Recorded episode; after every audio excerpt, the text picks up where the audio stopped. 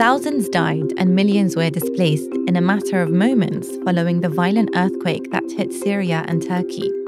While many are trying to rebuild their lives, there is one group for whom the earthquake destroyed their whole world. And that's children and babies. Some have lost their parents, and even a month on, at least 160 are still unidentified. Horror, devastation, and heartbreak is what the majority of children in Syria and Turkey have endured as a result of a deadly earthquake that violently shook the region in the early hours of February the 6th, 2023. The quakes and hundreds of aftershocks have left 850,000 children displaced. For many, their bedroom was their safe place. But on the morning of February the 6th, many of them woke up under the rubble. They are now displaced and unable to return home. This is Beyond the Headlines. I'm Mina Aldroubi, and this week we're looking at child survivors of the earthquake that hit Turkey and Syria. What happened to them after they were found under the rubble, and how humanitarian agencies have protected them. If you want to get all the latest episodes as soon as they're out, just hit the subscribe button in your favorite podcast app. The 7.8 magnitude earthquake killed over 50,000 people, with thousands of others injured and massive destruction to buildings and other essential infrastructures in both countries. Over 7 million children have been impacted. International aid agencies have warned that children whose families have died may be at risk of trafficking. Even those with families to go home to may face issues in the aftermath of the quake. When I was driving around Aleppo City, so a few hours after, the children were very bewildered, very worried. They were in their pajamas. They didn't have blankets. They didn't have shoes. You know, they were just there and they weren't able to go back to their homes. But um, very quickly, the authorities stepped in and they opened up schools and shelters. They opened up mosques and churches, and very, very quickly, uh, blankets were provided, hot meals were provided, first aid that was Angela Kearney, the United Nations Children's Agency, UNICEF's representative in Syria, sharing her first hand experience in Aleppo and described the large and growing needs of children and families impacted by the quake. So very sadly, the earthquake happened at four o'clock, four fifteen in the morning on a very cold winter's night. And so some children died immediately, and some children were found alive in the rubble. Of those children that were found alive in the rubble, most of them required hospital attention. So they were taken by the first aid people, so what we call the first responders, which were always Syrians in this case. Neighbours across areas impacted in Syria were reaching out to people to help identify the children who were found under the rubble and were separated from their families. People used uh, Facebook to put photographs of children up to identify and so they had these um, neighbourhood groups together, and in the first 24 hours, many, many children were identified and had relatives come and look them up. So we have, in a disaster like this, we have two types. We have children who are separated from their parents but are with a relative, or we have what we call unaccompanied children, so who don't have a relative at the moment. We're still looking for a relative, we're still looking for someone. And in those cases, you know, we need to take over as UNICEF with our partners and with the authorities.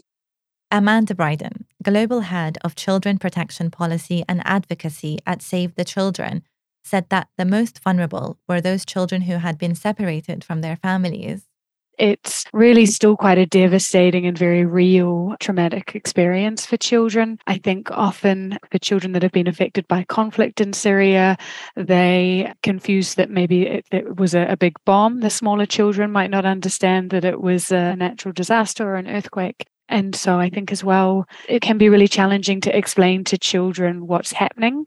And I think the aftershocks in particular, there's been over 11,000 aftershocks in the past month, are very much mean it's an everyday reality for children that they keep experiencing the shaking of the ground and the housing. And so, what that has meant for their psychological distress is that they're um, often still quite scared to go inside into buildings. We've heard of families who are worried about going back home and what that might mean for uh, the building with the ongoing shakes. So, it's still very much a, an everyday reality for, for families, the distress that they're seeing.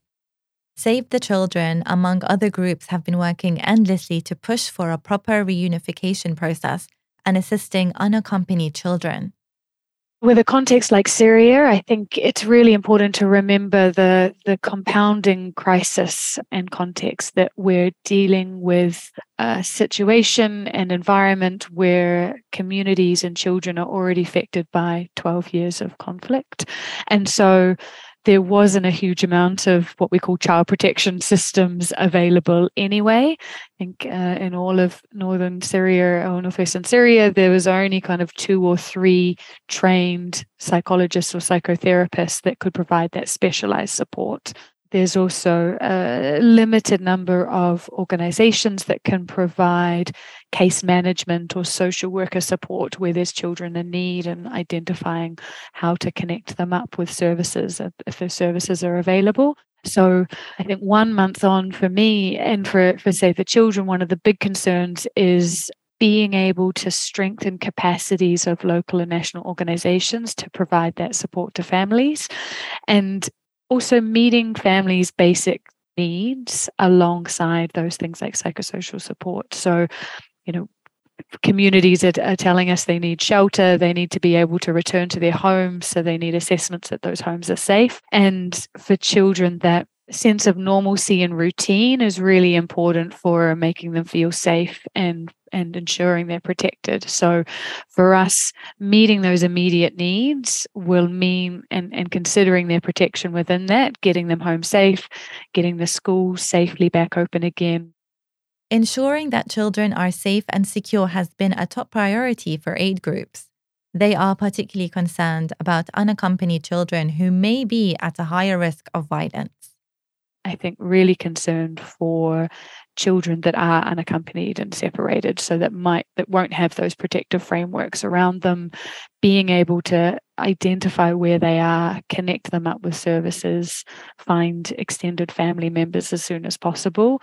It can be a bit of a race against time because the the longer these children aren't connected into to um, families and support, the more at risk they are of things like um, trafficking or violence or abuse. And particularly in some of the collective centres, there's no privacy, or the bathroom facilities um, might be mixed or not well lit. And, and so I think, particularly unaccompanied separated children, children with disabilities, um, adolescent girls are, are all groups that local and national organizations and international organizations and donors need to be thinking about when they're planning their response so that we can ensure those protective factors and prevention activities are in place.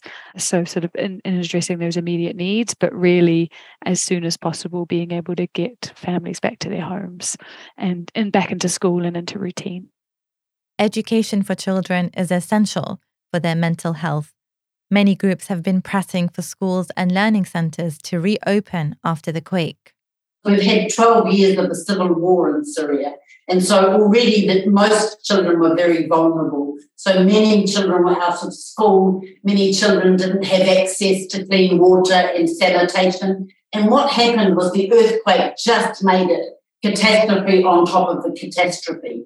So the children really in the earthquake zone, so in Aleppo and Latakia and Hama, those governorates or provinces, they have got what we would call a double whammy, an extra problem. Looking at the general overview, Syrians are grappling with rising displacement and severe trauma one month on. Although funding has been provided to support the aid agencies, the response remains alarmingly slow.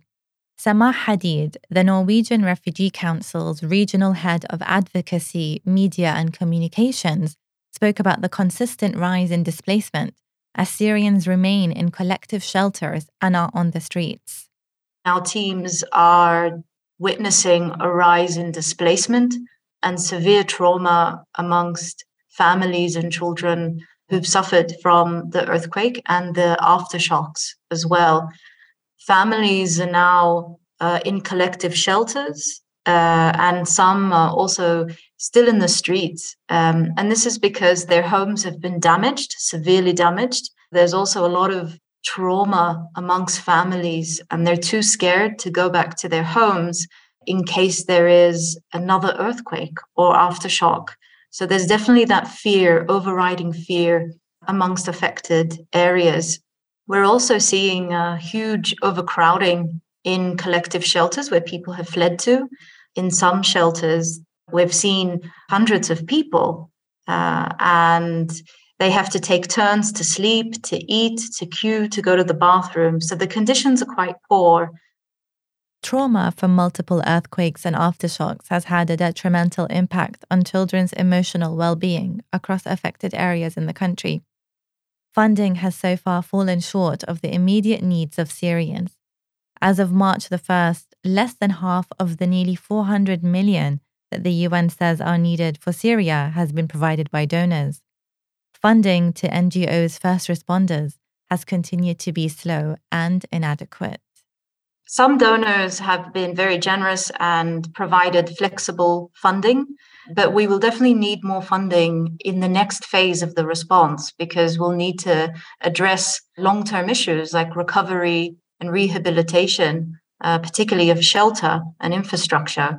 So, whilst uh, donors are providing um, emergency funds, it's definitely not enough for the long term recovery.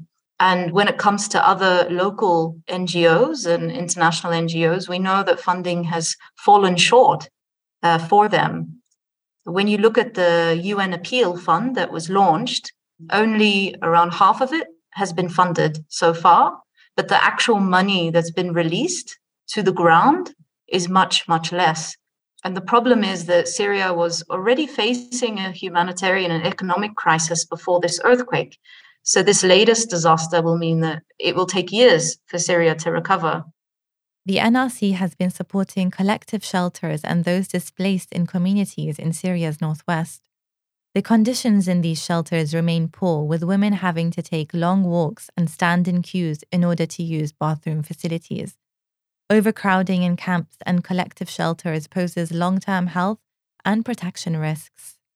The shelters are overcrowded. They are safe, but of course, there are huge needs, you know, because we have up to hundreds of people in one shelter alone. According to our assessment, in working in 50 collective shelters, we see approximately 20,000 people currently residing in these spaces uh, across the board. And there aren't enough resources in these collective shelters to keep people going. So we definitely need to see more food assistance, again, trauma assistance, uh, and to look at the long term response. But in terms of what these shelters don't have, I mean, there's not enough water, food, or electricity at night. Um, it gets pitch dark at night as well. So we need to ensure that people can get back on their feet, that they have safe, rebuilt homes to get back to, um, and are given the assistance they need in the long term as well. Children in shelters need urgent emotional support in order to deal with the trauma they've endured. Their families have been speaking to aid groups about the importance of psychological help. I think this earthquake has brought back dark memories for them. Families are really worried about their children going outside or being away from them as well, as they fear another earthquake may happen. Our teams are reporting that children are having nightmares, many can't sleep well, one father in northwest Syria told us if we as adults were frightened when the earthquake hit, how about these kids? They are constantly afraid. You speak to them and they panic. So it's definitely clear that children need urgent emotional support. Without further resources and funding, both Syria and Turkey will be unable to recover from the crisis. It means that children will not be able to receive the right assistance they need to overcome their trauma. We need international donor governments to continue providing emergency assistance uh, and emergency assistance funding to meet people's basic needs like food and water and shelter in, in the immediate sense. But moving forward, uh, Syria needs more support to recover. So, this means that donor governments need to step up and provide uh, support that will give people dignified shelter in the long term, that can rebuild water infrastructure and rebuild schools that have been damaged uh, by the earthquake. Uh, it's also important that donors don't cut funding to other humanitarian responses because there are also ongoing humanitarian needs outside of the earthquake. So we need to make sure that those other humanitarian responses aren't neglected and that donors don't cut their funding to Syria over the next few years. This was Beyond the Headlines. I'm Mina El Thanks to Samah Hadid, Amanda Brydon, and Angela Kearney. We were produced this week by Arthur Edison and Du'a Farid. If you want to get all the episodes of Beyond the Headlines as soon as they come out, then just hit the subscribe button in your podcast app.